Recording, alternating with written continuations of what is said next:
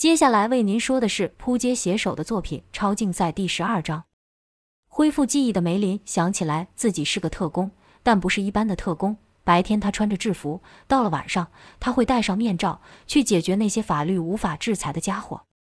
一晚，他收到县民的消息，要去给某个坏人好看。那家伙有钱有势，法律对他没有用。梅林抓过他几次，都被他透过关系给脱逃了。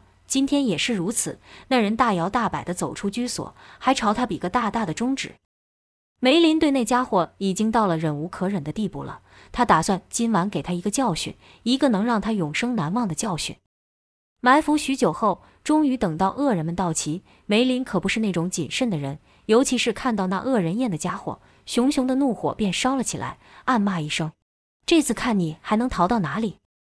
而后大脚一踩。开车加速冲了进去，砰的一声将铁门给撞破，连带撞翻了几个罪犯。跟着他一脚踢开车门，大声说道：“我就觉得这里有股肮脏的味道，原来是你们这些鼠辈躲在这。”一个罗罗朝他打来，梅林不闪不避，任他打在锻炼过的肌肉上。那罗罗见打击无效，有些愣住了。梅林对他说：“没吃饭了，就这点力气还想做坏事？”跟着一拳将那罗罗直接打飞了出去。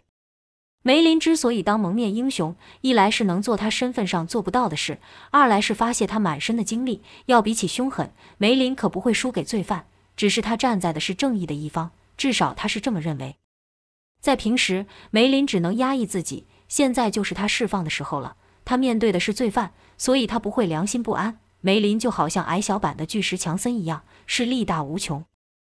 哐的一声响，一个混混趁梅林不注意的时候，用铝棒打在了他的肩膀上。梅林像没事一样转过身来，对那混混说：“你以为凭这东西就能伤得了我这副经过锻炼的肌肉吗？”说完，迎面给了那混混一拳，打得他牙齿喷飞。梅林就像一台小坦克一样，打出了一条路，直通向今天的主角。那人此刻可嚣张不起来了，说道：“你你是谁？我可没得罪你啊！”梅林戴着面罩，那人自然不认得。梅林耸了耸肩，抬头看了一下，今晚的月亮是又圆又大，随口说道：“你可以把我当成月光仙子，我是代替月亮来惩罚你的。”谁都知道梅林是在开玩笑，可在这个情况下，有谁笑得出来？梅林却故意说：“怎么不笑呢？难道我的笑话不好笑吗？”那人忙道：“我没有，我没有这意思。”梅林才不管他，自顾自点了点头后说道：“我知道，我要是你也会笑不出来。”那人说道：“我认识很多人，很多有权有势的人，你不可以伤害我。”那人愈说愈怕，因为他看到梅林的目光正从一个武器移到另一个武器上，明显是在考虑要拿哪一个来招呼他。梅林道：“哎呀，平常你这招确实管用，但现在却不好使了。你没听过靠山山倒，靠人人跑吗？”所以我说，人呐，还是要靠自己。砰！梅林这一拳来的毫无预兆，把那人打得翻出一百八十度。那人只觉得自己差点要往生了，哀求道：“别杀我，我是个好人。”这话在梅林耳里只感到特别刺耳。看着这人求饶，梅林甚至有些享受。他身体里那渴望暴力的野兽需要释放。如果说梅林是特工，不如说特工只是梅林的一个伪装。那人突然发出一声惨叫，原来梅林跳到了他的身上，脚下用力踩得他骨头都断了。那人还想说话求饶，梅林一脚踢去，那人就此闭嘴。收拾完了这伙人，梅林心情甚是愉快。原本开的那车也是路边弄来的，已经撞烂了，无法再开，便又找了一台车，正准备下手的时候，身后传来一个声音，说道：“他这也算是天赋异禀。”另一人说：“少废话，听命行事就对了。”梅林听这两人明显是在评论自己，赶忙转头，还没等看到人，就觉得脖子一紧，被某种东西给夹了住。而后那东西发出了强烈的电击，梅林身体一阵抽搐后就倒了下去。等他醒来时，就和克洛伊一样，在透明的舱桶之中。至于盖瑞和梅莎的情况又不同了，在被抓来前，他们人在赌场。雷莎把筹码推到了前方，盖瑞则是坐在他的对面，说道。我就不信你这女人运气这么好，明明两人是兄妹，却刻意装作不认识。雷莎没有说话，似笑非笑的看着其他人。有些人也跟着盖瑞说：“你已经连赢五次了，我也不信邪，我跟。”说着就把筹码向前推。此刻的雷莎可不像后来那样憔悴，是容光焕发，美丽异常。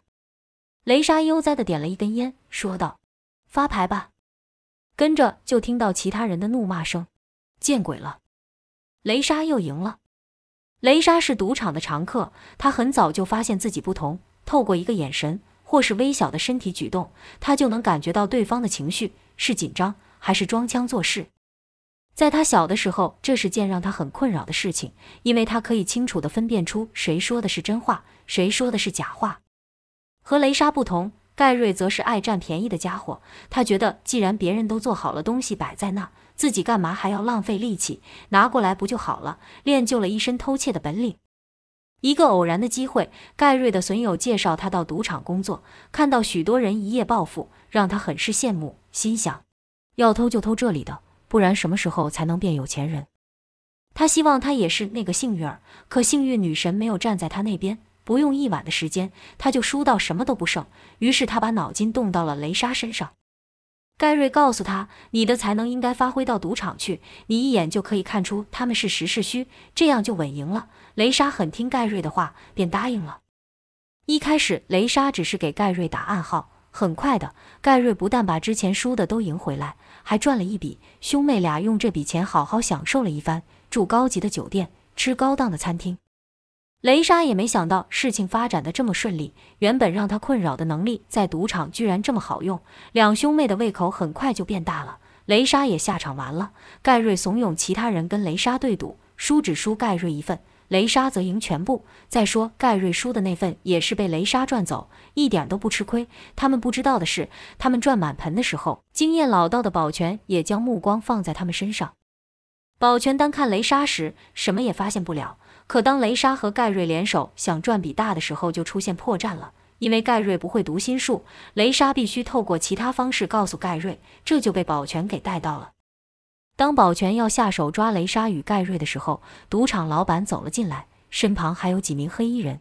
保全向老板报告了这件事，老板只是叫保全别管，黑衣人会帮他们处理的。保全问道：“怎么处理？”保全其实是担心，老板不会是把他们给杀死吧？虽然他们的手段不对，但也不至于死啊。黑衣人伸手拍了拍保全，说：“我们是来帮你的。”保全道：“他们会死吗？”黑衣人笑道：“放心吧，他们不会死的，只会过得比现在更好。”保全问：“你希望我们怎么协助你们？”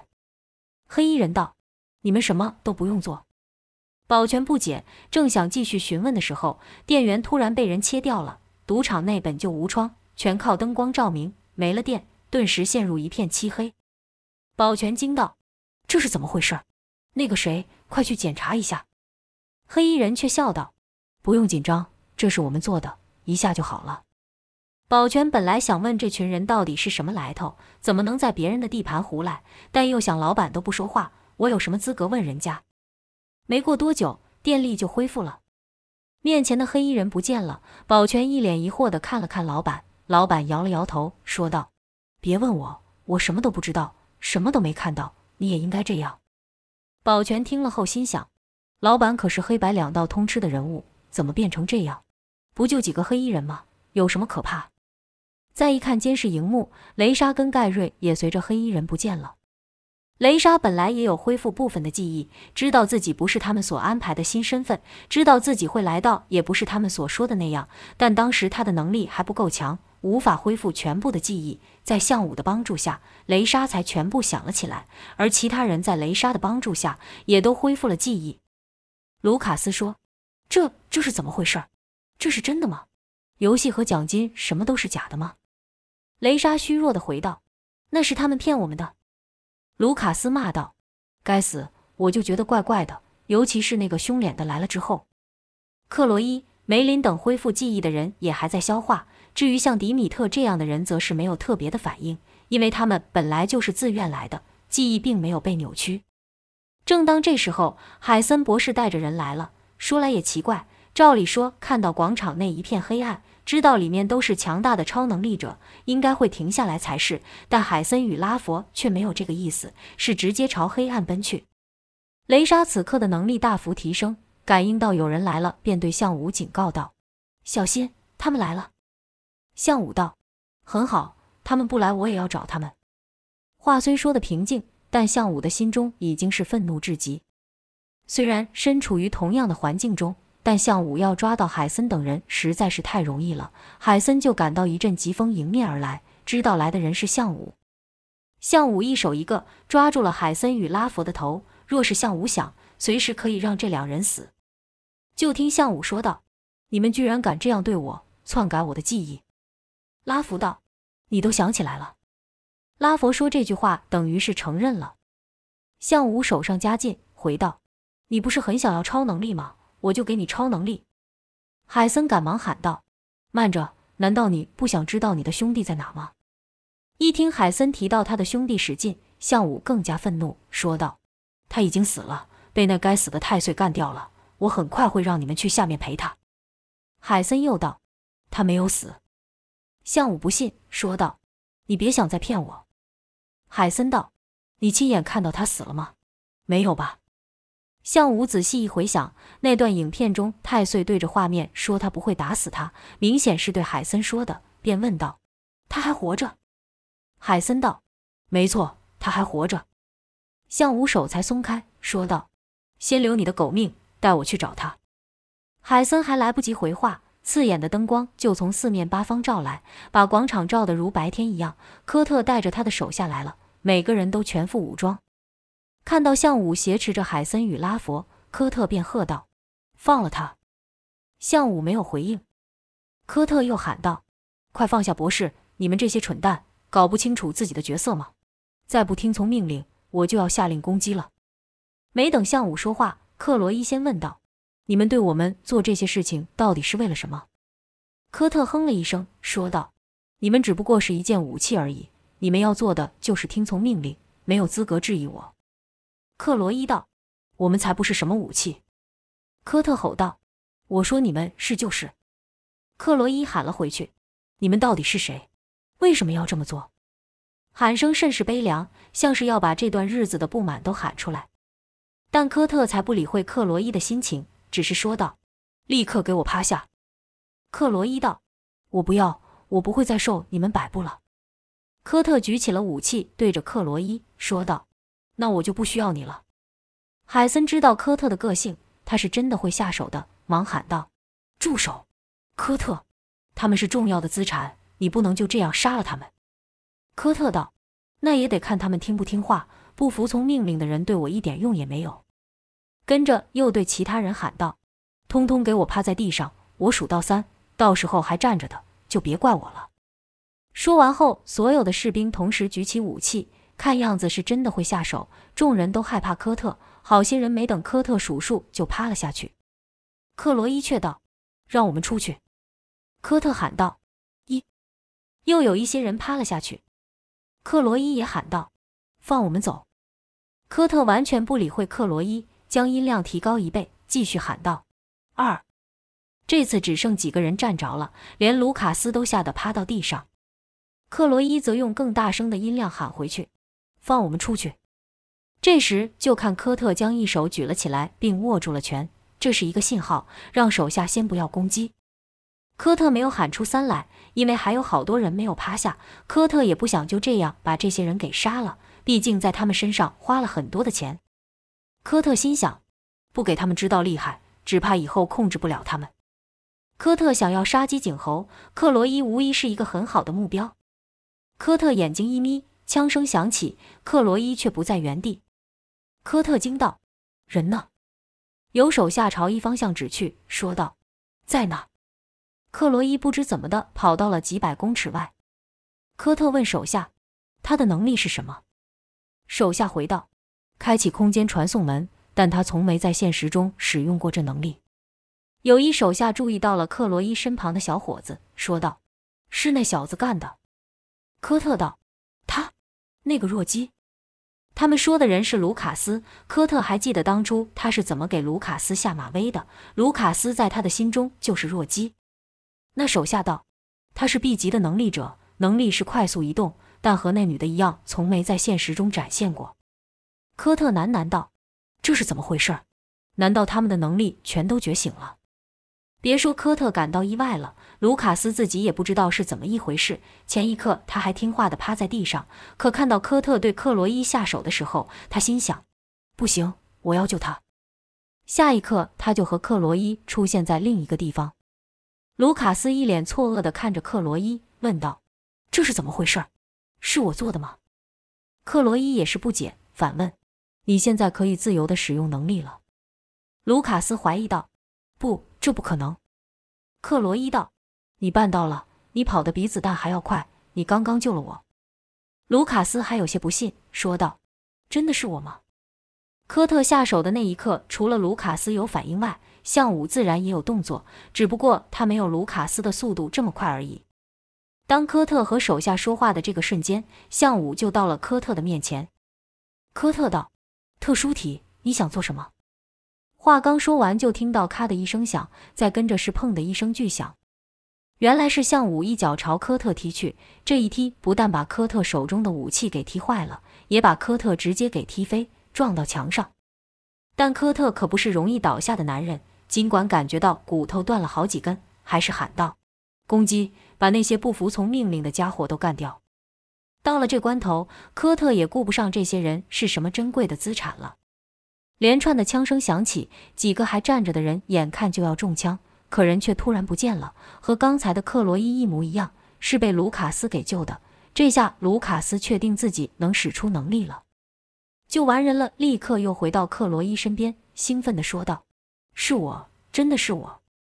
克罗伊就感觉卢卡斯消失不到几秒的时间而已，居然又救下了好几个人，不禁佩服道：“这可比你平常说的要厉害多了。”卢卡斯突然想到一事，便问道：“你呢？你应该也可以使用能力了吧？”还没等克罗伊回答，地面便上下剧烈的震动了起来，把整个广场震得咔咔作响。卢卡斯忙道：“这是怎么一回事？”克罗伊道：“难道是盖瑞？”两人便朝盖瑞看去，就见盖瑞半跪着，手掌牢牢地贴着地面。他们也发现盖瑞的周围并没有震动，震动是以他为中心，像水波一样朝外扩散。离他愈远，震动愈大。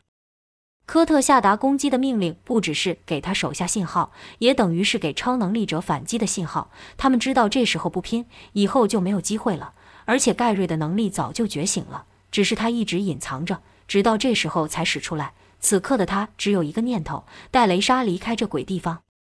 克罗伊道：“你看到了吗？”克罗伊指的是在盖瑞周围是安全的。但卢卡斯刚才为了救克罗伊，跑到了广场的边缘，也是震动最剧烈的范围。在这瞬间，上下位移相差高达数十公分的情况下，上一秒脚还能结结实实的踩在地板上，下一秒就悬空状态，失去重心，别说是跑了，想站稳都很困难。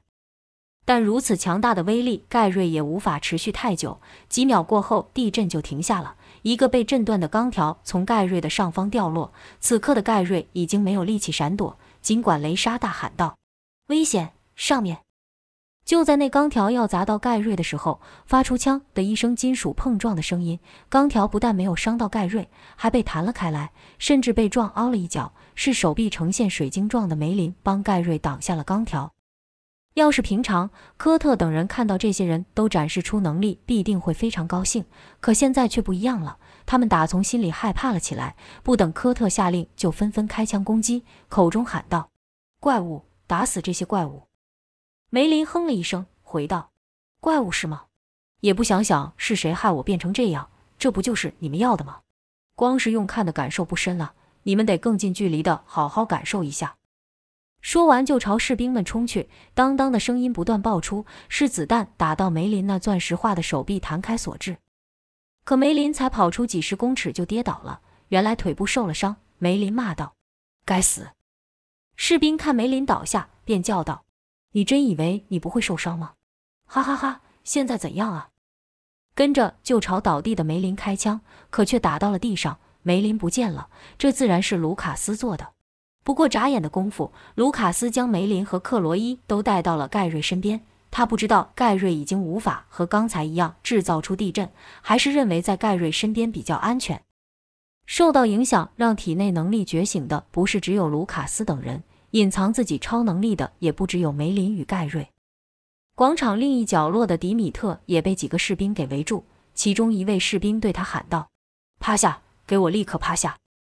迪米特道：“我办不到。”士兵吼道：“这可不是在和你商量。”迪米特道：“我女儿不喜欢看到我那样子。”迪米特说的话毫无逻辑。几个士兵互看了一眼，均想：这家伙是怎么回事？傻了？但看起来又不像。一士兵道：“少给我装疯卖傻，再不听话就别怪我不可客气了。”迪米特仍是自顾自地说道：“你能打死我吗？如果可以的话，求你打死我吧！我好想念我的妻子和女儿，他们都在等我。我尽力了，我真的尽力了。”说到后来都快哭出来了。士兵心想：这家伙到底在说些什么？跟着又吼了一次道：“最后的机会，给我趴下！”迪米特好像没听到般，自顾自地对着空气说话。那士兵看着迪米特的模样，感到说不出的厌恶，砰的一声打中了迪米特的腿。迪米特一腿受伤，重心不稳下便倒了下去。那士兵哼了一声，说道：“不管你是真疯假疯，都给我老实点！你不趴下，我就让你趴下。”迪米特看着自己受伤的脚，喃喃道：“不是这样的，不应该是这样的。”士兵们眉头一皱，心想：这家伙从刚才开始就不知道在说些什么。他不是医生吗？看起来自己就病得不轻。迪米特突然抬头对刚才攻击他的士兵骂道：“我还没死啊！你怎么能停手呢？继续啊！”一边骂一边歪歪斜斜地站了起来，朝那士兵奔去。那士兵见状，立刻朝迪米特的另一只脚攻击，又是砰的一声响，迪米特两脚受伤，直直地往前扑去。那士兵说：“给我老老实实的趴着。”说着，就转身要去对付其他不听话的能力者，可才刚走出几步，就听后面的迪米特说道：“这样根本就无法把他们给救活，你们骗我！”语气也从绝望到愤怒。士兵停下了脚步，问道：“你说什么？谁骗你了？”就看迪米特摇摇晃晃地站了起来，对士兵说道：“这和我们说好的不一样。”几个士兵听得一头雾水，迪米特的表情又愈来愈奇怪，让他们除了感到莫名外，还觉得很诡异。迪米特依旧自顾自地说道：“啊，我明白了，我完全明白了。既然我无法把你们从那个世界带回来，那我就把阳间变成阴间就可以了吧？是啊，这么简单的道理，我怎么现在才想通？我真是笨呢。”迪米特笑了，可这笑容让人看得心里发毛，而且眼神中露出一光。朝眼前的士兵看去，仿佛这些士兵是他达到目的的桥梁一样。士兵们与迪米特对上眼，都不自觉地感到心里一冷，都想这不是正常人的眼神，甚至不是活人的眼神。直觉告诉他们，迪米特非常危险，但迪米特看起来又是这么的脆弱，既没有像武那样的速度，也没有梅林那样体格，可迪米特给他们的感觉却是最可怕的，就是这份不协调感，让这些老经验的士兵都觉得迷惑。更奇怪的是，迪米特居然诱他们走来，先是走得一跛一跛的，可很快就正常的走了起来。再来就是用跑的朝他们冲来，张大了口，一副要把人给生吃活吞了的模样，并喊道：“我明白了，我全都明白了。只要把这世界打造成和那边一样，我们能够在一起了。”士兵们这下是真的怕了，纷纷喊道：“这家伙不是人，这家伙彻底的疯了！攻击，不要让他过来！”连串的哒哒声响爆出，迪米特被打的是全身抖动，血肉横飞，再次倒了下去。一士兵骂道：“我就不信这样你还能站起来！”当士兵们都以为迪米特死透了的时候，一道细小的银色闪光快速飞来，在士兵群中穿梭而过，然后又飞了回去，像有生命的燕子一样。仔细一看，原来是一个手术刀。那手术刀的力道无法穿过士兵的身体造成重创，但将他们的肌肤划伤还是做得到的。一个被划伤的士兵摸着伤口说道：“这是什么？”跟着突然神情大变，上气不接下气，好像无法呼吸一样，没一会就抽搐了起来，倒在地上，口吐白沫。一旁没被伤到的伙伴见状上前询问：“发生什么事了？你怎么了？”再过几秒后，那受伤的伙伴就停止了抖动。同伴伸手探一下脉搏后，不可置信地说道：“死了。”另一人道：“怎么这么突然？”就在士兵们感到不解的时候，倒在地上的迪米特却动了。先是手指动了一下，跟着视角，紧接着身体以极不自然的方式弓起，并发出连串恶心的咔咔声响，好像骨头在重新组合一样。这些士兵跟随着科特出生入死，见过不少场面，但眼前这一幕却让他们无法理解。他们从没见过这样诡异的情况。迪米特的伤口也随着这一连串奇怪的动作快速愈合。当他在站起来的时候，伤口已经完全愈合了。再一睁眼，迪米特的瞳孔变成了冰蓝色。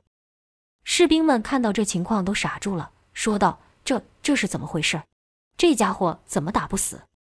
跟着就觉得身上一痛。发出了惨叫，是刚才倒下的伙伴咬了自己。士兵们这时可顾不上什么兄弟情了，拿武器用力地打着他兄弟，骂道：“松口，松口啊！”那本该倒地的士兵瞳孔也和迪米特一样变成了冰蓝色。迪米特不管眼前士兵的惨状，只是看着自己，好像不认识自己的身体一样，反复的瞧，跟着缓缓的点了点头，不知道是满意还是疑惑，喃喃道：“这就是所谓的能力吗？但这对我有什么用呢？”可恶的家伙，居然敢骗我！迪米特的眼神是凶狠的，说的话也是凶狠的，但他的嘴却像是在笑，整个人诡异到难以形容。这模样正是卢卡斯说看过一眼就不会忘记的，让那些杀人不眨眼的士兵也感到恐惧。说道：“怪物，我们必须把这家伙给……”那人话还没说完，枪声就响起了，但不是他发的。而是他的同伴，而且是那些已经倒下的同伴。那士兵于闭眼前都不知道发生了什么事，跟着就看迪米特带着新伙伴开始攻击。迪米特曾是医生，他知道人体哪里最脆弱。经过刚才那一下，他也清楚了自己的能力。他不需要对敌人拼个你死我活，只要被他用他那沾着自己血液的手术刀伤到，就会和之前的那些士兵一样，成为他的新伙伴。要是以前，迪米特就算有这种能力，他也伤不到这些精英。但这几个月的训练让他的体能大幅提升，也让他学会了战斗的技巧，加上他本身的知识，让他得以最小的动作伤到对手，即便中间会被对手所伤，他也无所谓，因为他的伤口可以快速复原。就这样，攻击迪米特的士兵倒下的愈多，迪米特也就变得愈强大。